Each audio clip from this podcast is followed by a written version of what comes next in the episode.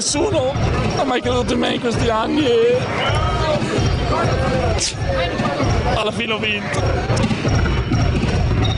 Backdoor Podcast, tutto quello che c'è dietro al basket solo su basketissimo.com. Amici di Backdoor Podcast, benvenuti. Questa è una nuova puntata, per la precisione l'89esima, è una puntata molto molto molto speciale. Eh, lo avete capito, lo avete letto dai nostri social network su Facebook, su Twitter. L'ospite di oggi è veramente qualcosa di eh, notevole, di eh, anche onorevole per noi di Backdoor avere una personalità della pallacanestro così importante e vi tengo ancora un pochino sulle spine per quei pochi che non lo sapessero eh, introducendovi i nostri contatti www.facebook.com slash backdoor podcast backdoor basso pod per quanto riguarda l'account twitter backdoor podcast su instagram e backdoor podcast gmail.com per quanto riguarda la posta elettronica per scriverci farci sapere che ci siete e eh, raccontarci, dirci, farci notare qualsiasi cosa voi vogliate. Ovviamente non posso che ricordarvi anche uno dei nostri partner, ovvero Racker Park Basketball Store in via Washington 82 a Milano. Sta lanciando diverse nuove iniziative, delle magliette vi abbiamo detto settimana scorsa, ci sono delle nuove felpe con le squadre NBA, l'NBA è partita proprio questa notte, quindi eh, siamo perfettamente in tema. Racker Park Basketball Store è il negozio del basket, lo sapete, è il partner di Backdoor ormai dall'inizio della seconda stagione. Quindi non devo raccontarvi più nulla di nuovo se non ricordarvi la loro immensa passione, la loro voglia di condividere la pallacanestro con voi e soprattutto portarla in giro con i loro vestiti anche ovviamente esclusivi nuovi solo da Racker Park Basketball Store le, le, magliette fresh milk le magliette con i giocatori dell'Italia caricaturati le felpe delle squadre NBA e tanto tanto tanto ancora. Quindi Racker Park Basketball Store a Milano via Washington 82 andateci andateci andateci. Ora è veramente arrivato il momento di introdurre il nostro ospite molto molto importante come detto detto. Eh, andiamo ovviamente in NBA perché l'NBA parte, ma non solo, diciamo l'NBA perché con la carriera del nostro ospite sia giocatore che allenatore spazieremo dall'Italia, Milano nella fattispecie e andremo a eh, approfondire tanta tanta NBA. Milano, NBA, ve l'abbiamo detto sui social, ora è veramente il momento di togliere il sipario e dare il benvenuto a Backdoor Podcast a Mike D'Antoni, coach degli Houston Rockets. Ciao. Certo, ciao, ciao. Eh, partiamo generalmente con una curiosità, è vero che sei stato eh, molto vicino a firmare per eh, la Forli Basket in passato? Sì, abbastanza, uh, senz'altro, eh, tanti anni fa senz'altro, ma credo che con Maurizio Garadini che è il general manager ora, che sembrava molto eh, io sono stato molto interessato di, di firmare non l'ho fatto, alla fine mia carriera e poi, poi sai, fatto allenatore di Milano, allora era molto vicino, sì. Quindi è, è, strano pensare a qualcosa di simile in questo momento dove Forlì ovviamente ha grossa storia, ma non sta attraversando un grandissimo momento e tu ovviamente sei allenatore degli Houston Rockets. Gli ascoltatori forlivesi saranno contenti. Passiamo a partirei subito dalla tua carriera eh, a Milano e vorrei chiederti una cosa. Eh, com'era il tuo rapporto con, eh, con coach Dan Peterson e soprattutto chi chiamava delle difese e gli attacchi, tu o lui? No, ma il riporto era molto molto vicino, Siamo, abbiamo mangiato, parlato eh, sempre per, non so, otto anni. Allora eh, pensiamo come uno, uh, ogni cosa iniziata da lui, ma pensato se io ho avuto un'idea o volevo fare qualcosa, lui mi ha lasciato spazio di, di, di, di farlo ha stato senz'altro una cosa vincente nel rapporto e quello è stato fondamentale in come io guarda e pensa di pallacanestro. E eh, è stato anche importante, penso, perché ho letto il vostro rapporto è, è, iniziato sostanzialmente da subito, ma quello che un pochino vi ha cementato, vi ha aiutato a creare anche questa sinergia, come dicevi tu, di uno solo, era il fatto che tu spesso lo dovevi ri- riaccompagnare a casa dopo gli allenamenti e quello è stato un momento in cui potevate confrontarvi, potevate parlare magari di basket, ma non solo di basket. No, infatti è sempre stato soprattutto una grande amicizia, ma anche abbiamo parlato ore e ore di, di mille cose, di pallacanestro qui negli Stati Uniti, per la passata, uh, come, come, le cose vanno in Italia. Ci sono state mille cose che abbiamo discusso e, e poi alla fine eravamo sempre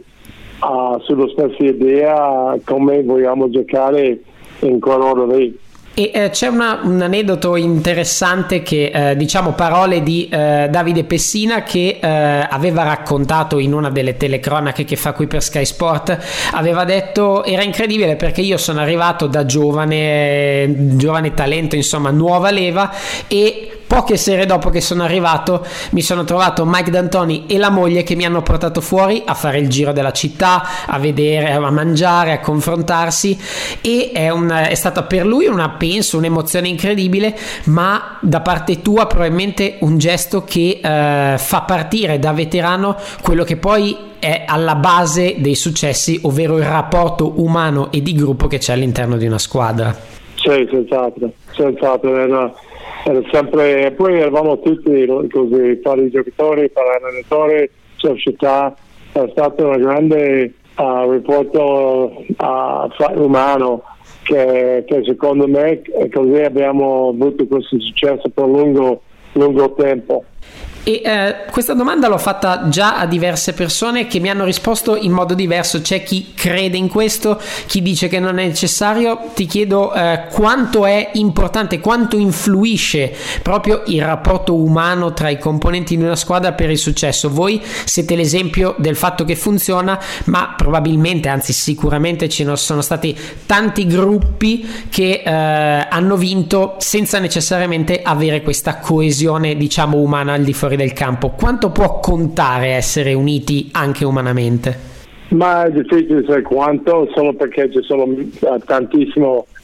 eh, cose che devono andare dentro una, una società che, che, avrà un po' di successo come ha avuto noi.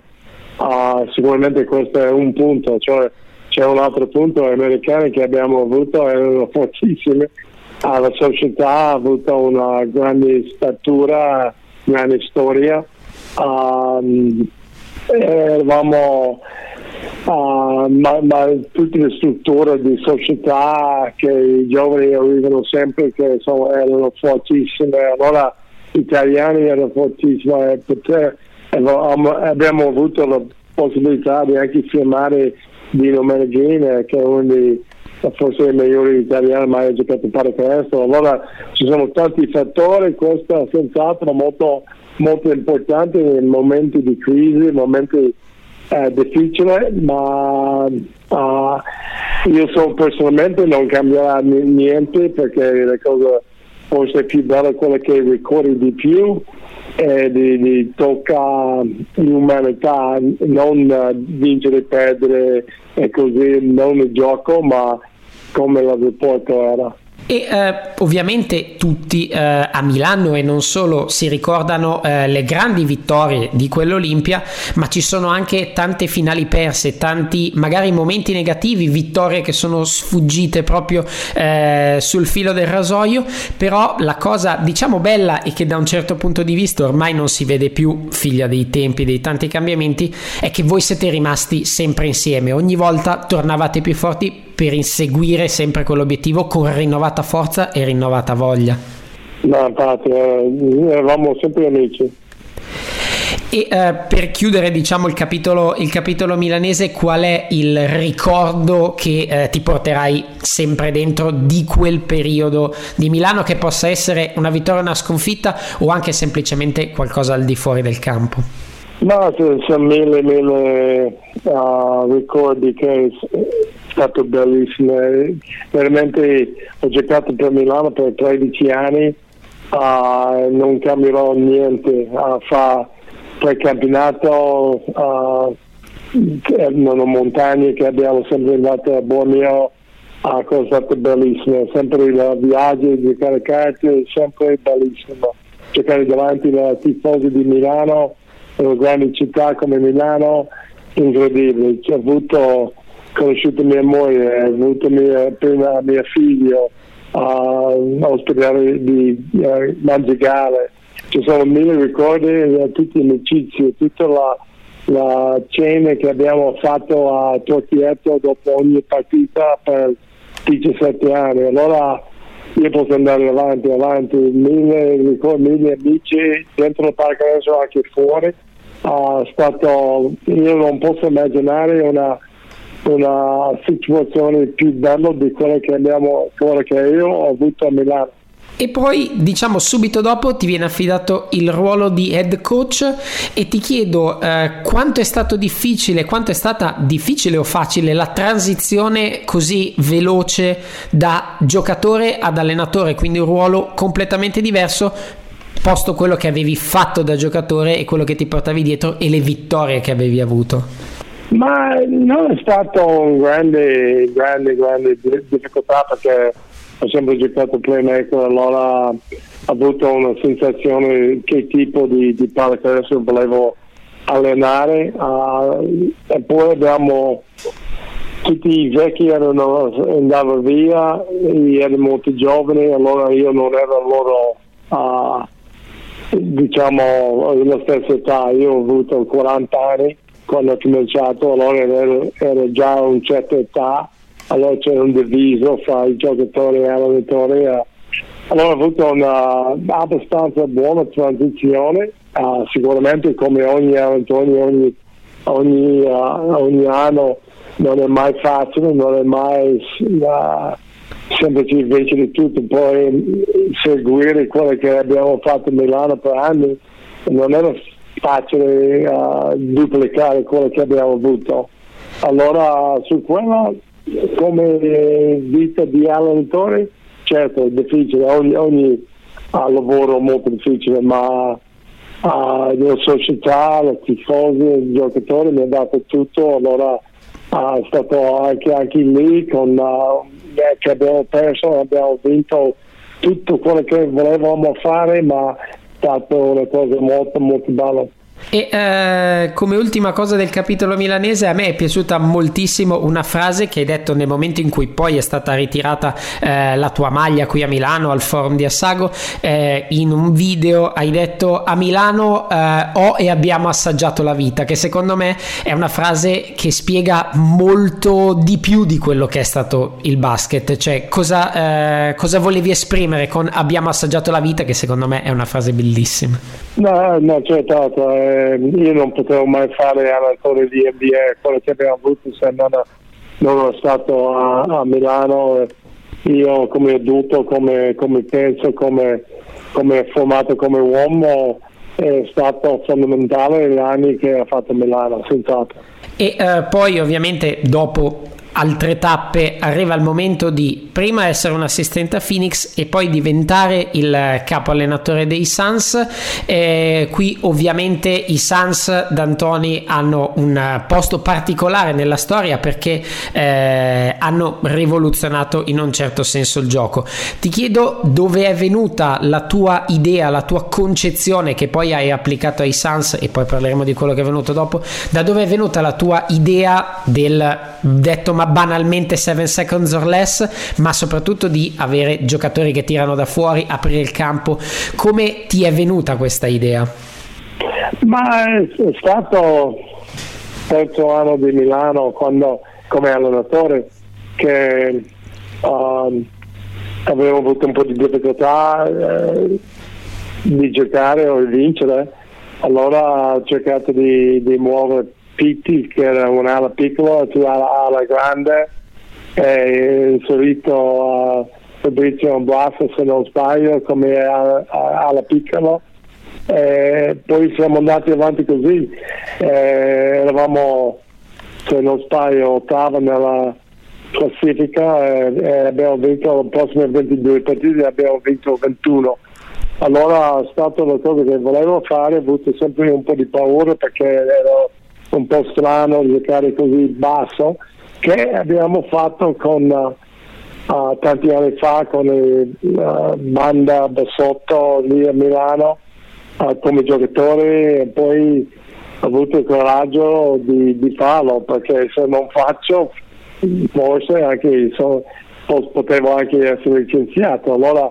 uh, un po' di necessità che ha fatto un po' di, di di fortuna che è andato bene. Ovviamente eh, avere a disposizione Steve Nash che prob- senza probabilmente è stato il migliore interprete del ruolo di playmaker negli ultimi anni, eh, anzi nelle ultime decadi diciamo pure, eh, ti chiedo come tu eri un po' la trasposizione di quello che Peterson credeva e credevi anche tu in campo, ti chiedo qual era il tuo rapporto con Steve Nash per creare quella squadra. Probabilmente lui era il tuo esecutore in campo e eh, cosa vi legava particolarmente?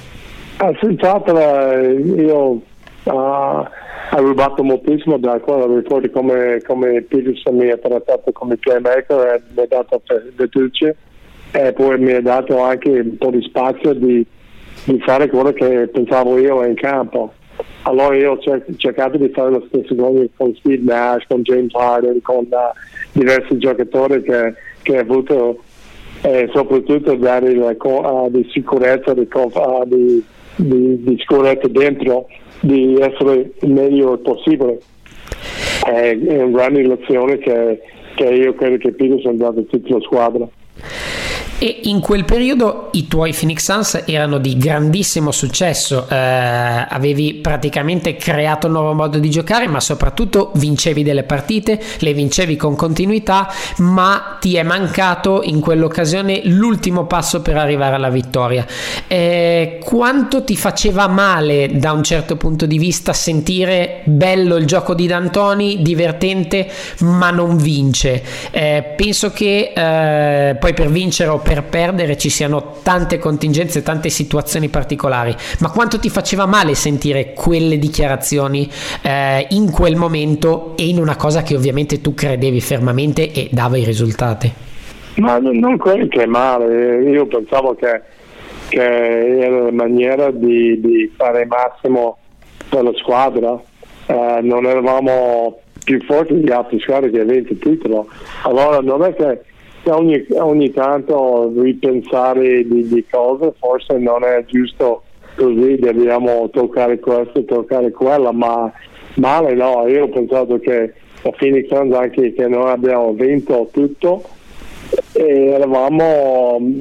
abbiamo giocato quasi il meglio possibile. Poi c'è un po' di fortuna sempre, un po' di, di, di cose che non ha girato bene, eh, allora eravamo, se non sbaglio, abbiamo preso sempre su semifinale più o meno. Um, si capita, ma non è che, ma, non è che ho stato male, sicuramente ho ripensato mille volte se, se è una cosa che sto facendo, che cioè, cioè, o chiedo di me stesso se c'è qualcosa che posso fare meglio, allora ho cercato di sempre migliorare, ma Male no, male, questo è un gioco, è un gioco bellissimo, ma male non, non ho mai stato sentire. Però eh, nel momento in cui giocate contro gli Spurs e fondamentalmente è un po' brutto, magari un pochino con concezione italiana da dire, però perdete eh, una serie sostanzialmente per una squalifica, una situazione, un fallo di Horry su, su Steve Nash, si alzano dalla panchina dei giocatori, vengono squalificati, voi perdete poi la serie in uh, sei partite. Eh, quanto è stato, quanto vi sentivate per quello che mi ricordo ricordo io per quello che ritengo io la squadra più forte di quella serie rimanevate voi, però anche in quella situazione, come dicevi tu, qualcosa è girato male, però forse in quel caso qualcosa che non dipendeva strettamente da voi, dal vostro gioco e dalle vostre scelte. No, è così, sì, è capitato un po' di sfortuna, eh, non eravamo forti, forti abbastanza di superare, eh, sempre avevamo creduto a, a fine Um, chi, chissà perché, ma sicuramente abbiamo perso sempre contro le squadre vincenti, una squadra che è realmente più forte di noi. Tim Duncan, Tony Parker e compagnia, eh, Ginobili eh, erano con più più tocco da partita, loro giravano meglio, allora ci capita così, ma uh, è un peccato, uh, certe cose che è capitato che è un peccato, ma le cose nella vita è, è così, allora vai avanti, è più importante di combattere e, fare meglio la prossima volta, ma è sempre un grande piacere di combattere, di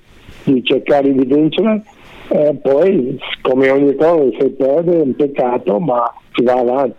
E eh, ti chiedo quanto hai, quanto hai, ripensato a posteriori e magari non so se hai agito un pochino d'impulso o comunque è stata una decisione che aveva i tempi maturi, quanto è, è contato, cioè come hai affrontato poi la scelta di dire basta con Phoenix e di accettare l'incarico dei Knicks, come è stato un altro momento di transizione piuttosto importante della tua carriera? Ma ogni cosa che ha un fine, allora io ho pensato a quel momento, giusto o non giusto,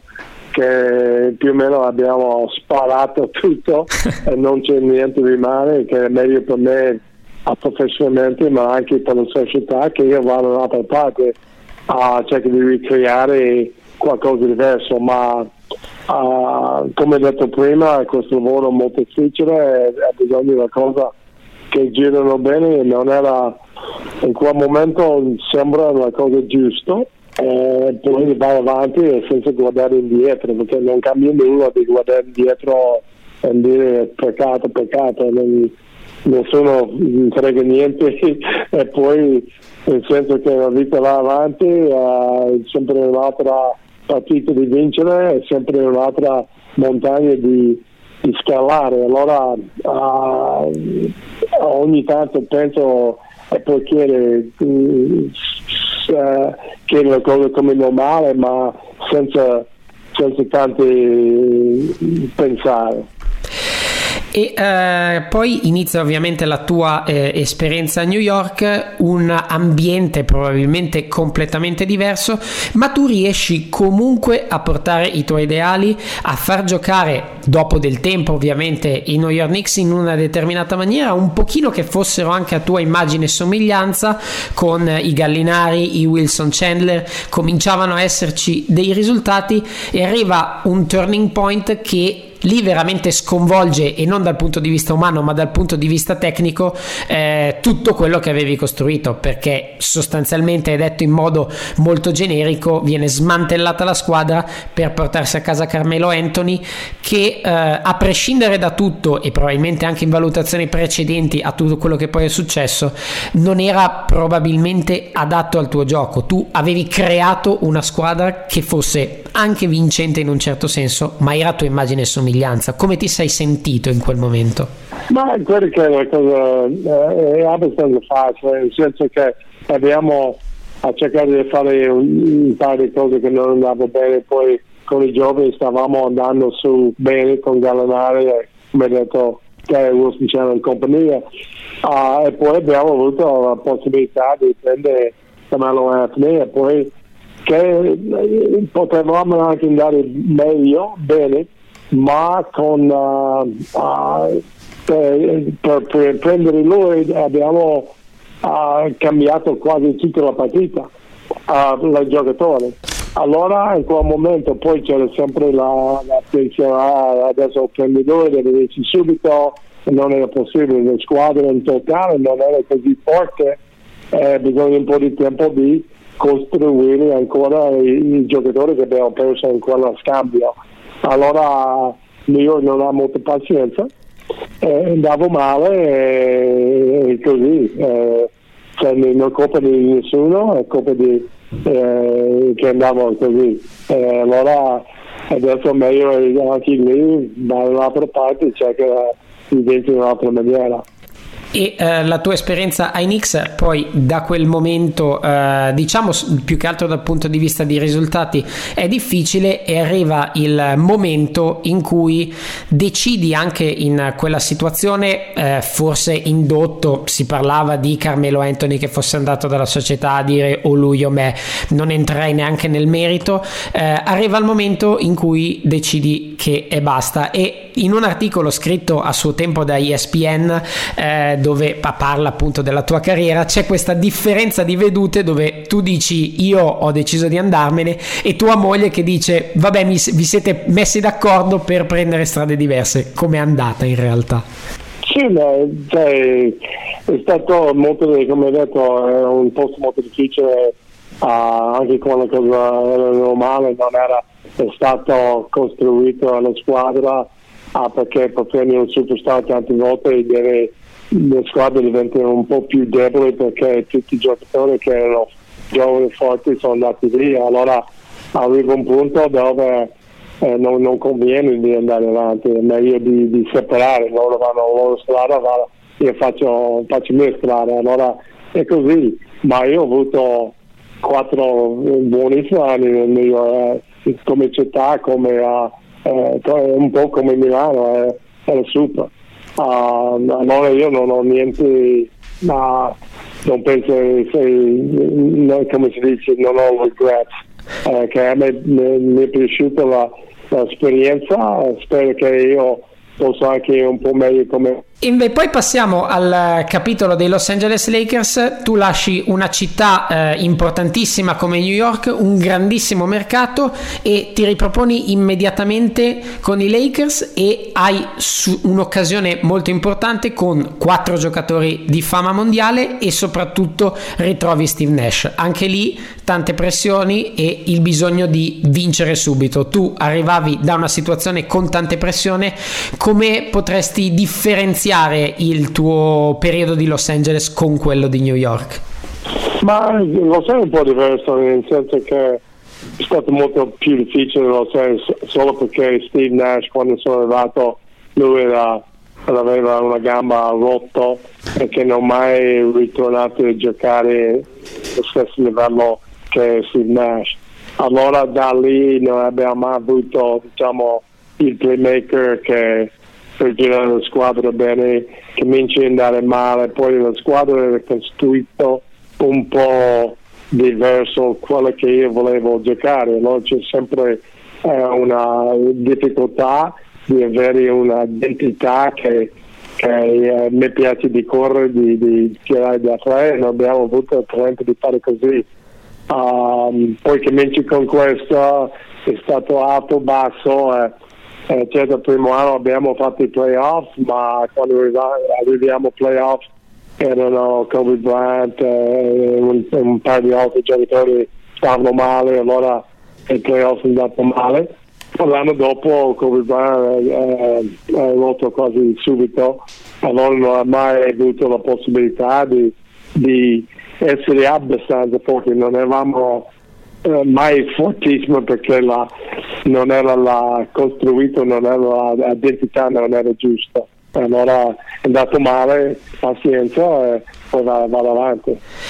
Vai avanti e dopo eh, un po' di tempo in cui rimani diciamo al di fuori dei riflettori nonostante il ruolo da assistente a Philadelphia, arriva l'occasione di Houston quando anche molti stessi della stampa americana pensavano che non ci fosse un'altra finestra per te, tu ti ripresenti a Houston e eh, effettivamente si capisce subito che c'è una sinergia tra la società, il tuo credo di basket e i giocatori eh, che vengono innanzitutto presi per il tuo modo modulo, per il tuo modo di giocare e tu compi una scelta molto coraggiosa ma altrettanto rischiosa, cosa che hai dimostrato che non ti preoccupa più di tanto, ovvero spostare James Harden eh, da point guard. E anche lì sei stato pioniere di qualcosa perché Harden ha giocato le stagioni che ha giocato e gli Houston Rockets hanno ricominciato a vincere. Quindi idee eh, importanti perseguite fino in fondo che poi portano al risultato. Come ti sei eh, intanto come hai pensato di spostare Arden lì e poi quando hai visto i risultati immagino tu sia stato soddisfatto. Ma senz'altro è stato un po' di fortuna di trovare una situazione come qui a Houston, dove il proprietario di general manager, di giocatori, le stelle, uh, vogliamo essere giocare nella stessa maniera. Allora a quel punto è molto molto difficile avere un'identità, vogliamo giocare in questa maniera, siamo in questo eh, se non è abbastanza buono pazienza ma almeno possiamo uh, espressere diciamo al massimo quello che abbiamo. L'anno scorso è stato un grande uh, piacere di, di, giocare questa squadra soprattutto perché i giocatori erano parti che erano buonissimi in nome ma anche talento incredibile come James Harden e, e compagnia che che abbiamo sorpreso molte persone. Quest'anno abbiamo aggiunto anche a Chris Paul che con lui possiamo esprimere il massimo il tipo di gioco che vogliamo dimostrare. Allora vedremo, speriamo bene, non è mai facile, dobbiamo sempre curare un po' di problemi che abbiamo fra, fra di noi diciamo di gioco ma a questo punto sono molto molto contento della squadra e poi sono molto um, con grande uh, uh, gioia di allenare una squadra e uomini così. E eh, molti dicono, eh, io mi trovo relativamente d'accordo, eh, che si possano, che ovviamente Chris Paul e James Harden si possano pestare i piedi. Io ritengo più facilmente che eh, le stelle, quando poi giocano insieme, sono dotate anche di una certa intelligenza per eh, completarsi o perlomeno cercare di farlo se c'è la volontà, eh, diciamo, interiore da parte di entrambi. Sono due giocatori indubitabilmente con caratteristiche simili, ma comunque adatte al tuo gioco. E quindi come si suol dire meglio averli che non averli. Poi i problemi eventualmente di calpestarsi i piedi secondo me potrete risolverli. Sì ma senza problema loro sono tutti e due uh, grandissimi ma grandissimi giocatori che vogliono, vogliono giocare insieme uh, vogliono dividere le responsabilità di essere un playmaker e altri un due. Uh, chi ha la palla in quel momento è playmaker e a me non frega niente se è un'altra che sono tutti e due bravissimi di fare playmaker. Allora uh, si cambia questo ruolo durante la partita durante l'azione eh, e troviamo, troviamo maniera di esprimere diciamo il massimo nel, nel gioco uh, finora è stato molto molto facile. Uh, come, come giocare, eh, non, non, sarà mai facile vincere perché Golden State in questo momento è meglio di tutti e, loro hanno 4-5 giocatori incredibili che, che, giocano già insieme e già vinto a diversi, diversi campioni, ma almeno combattere e, e cerchiamo di essere più vicino a loro possibile e cerchiamo di superare, ma come detto prima non sarà, non sarà facile per niente.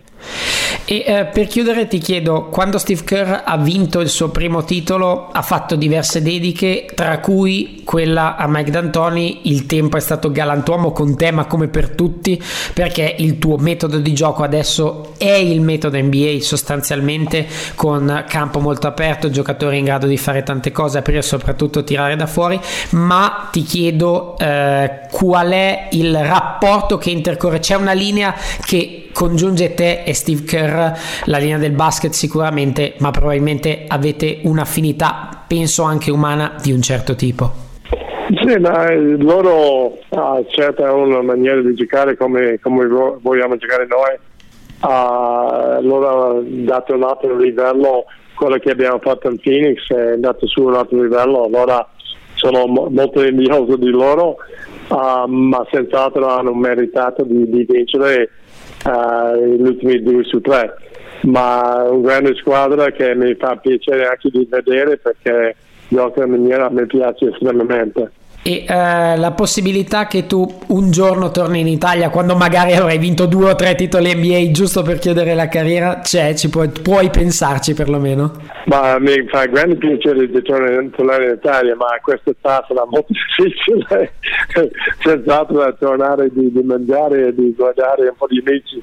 ma io sono quasi finito la, la strada, allora ma parte quella in Italia sempre sta molto vicino al mio cuore. Io ti ringrazio tantissimo del tuo racconto, di aver vissuto con noi la tua carriera, ti auguro ovviamente in bocca al lupo per la tua stagione con gli Houston Rockets e noi ti se- da Milano in particolare ma dall'Italia ti seguiamo sempre con grandissimo affetto. Gra- grazie mille. Buona giornata, Grazie. ciao ciao.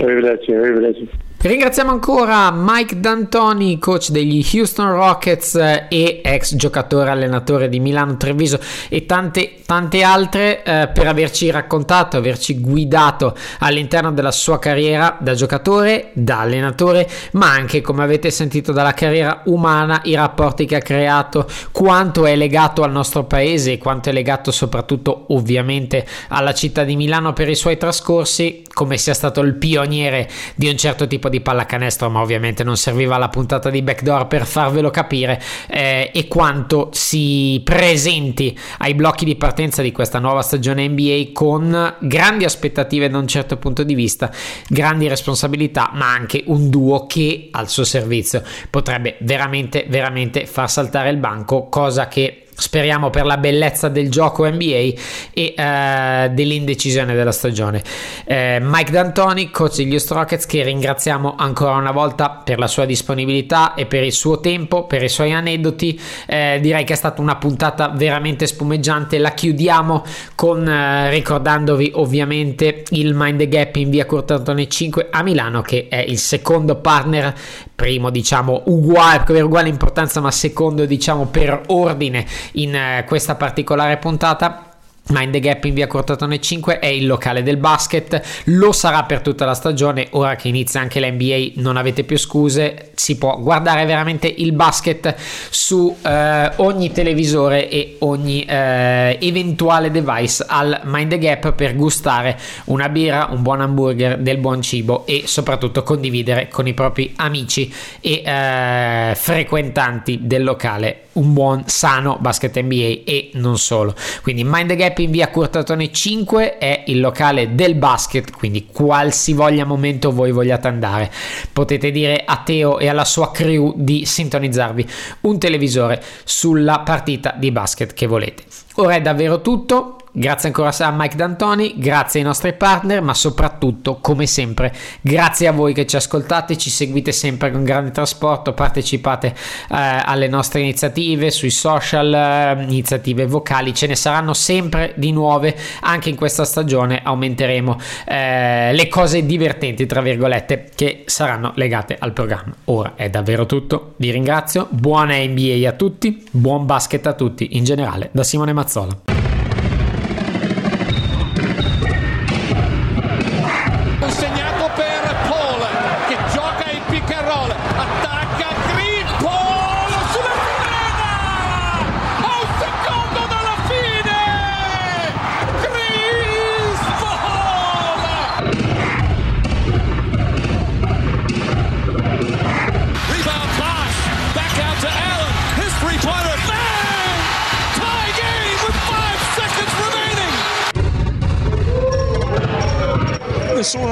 Nessuno, ha mai creduto in me in questi anni e alla fine ho vinto. Backdoor Podcast, tutto quello che c'è dietro al basket solo su basketissimo.com.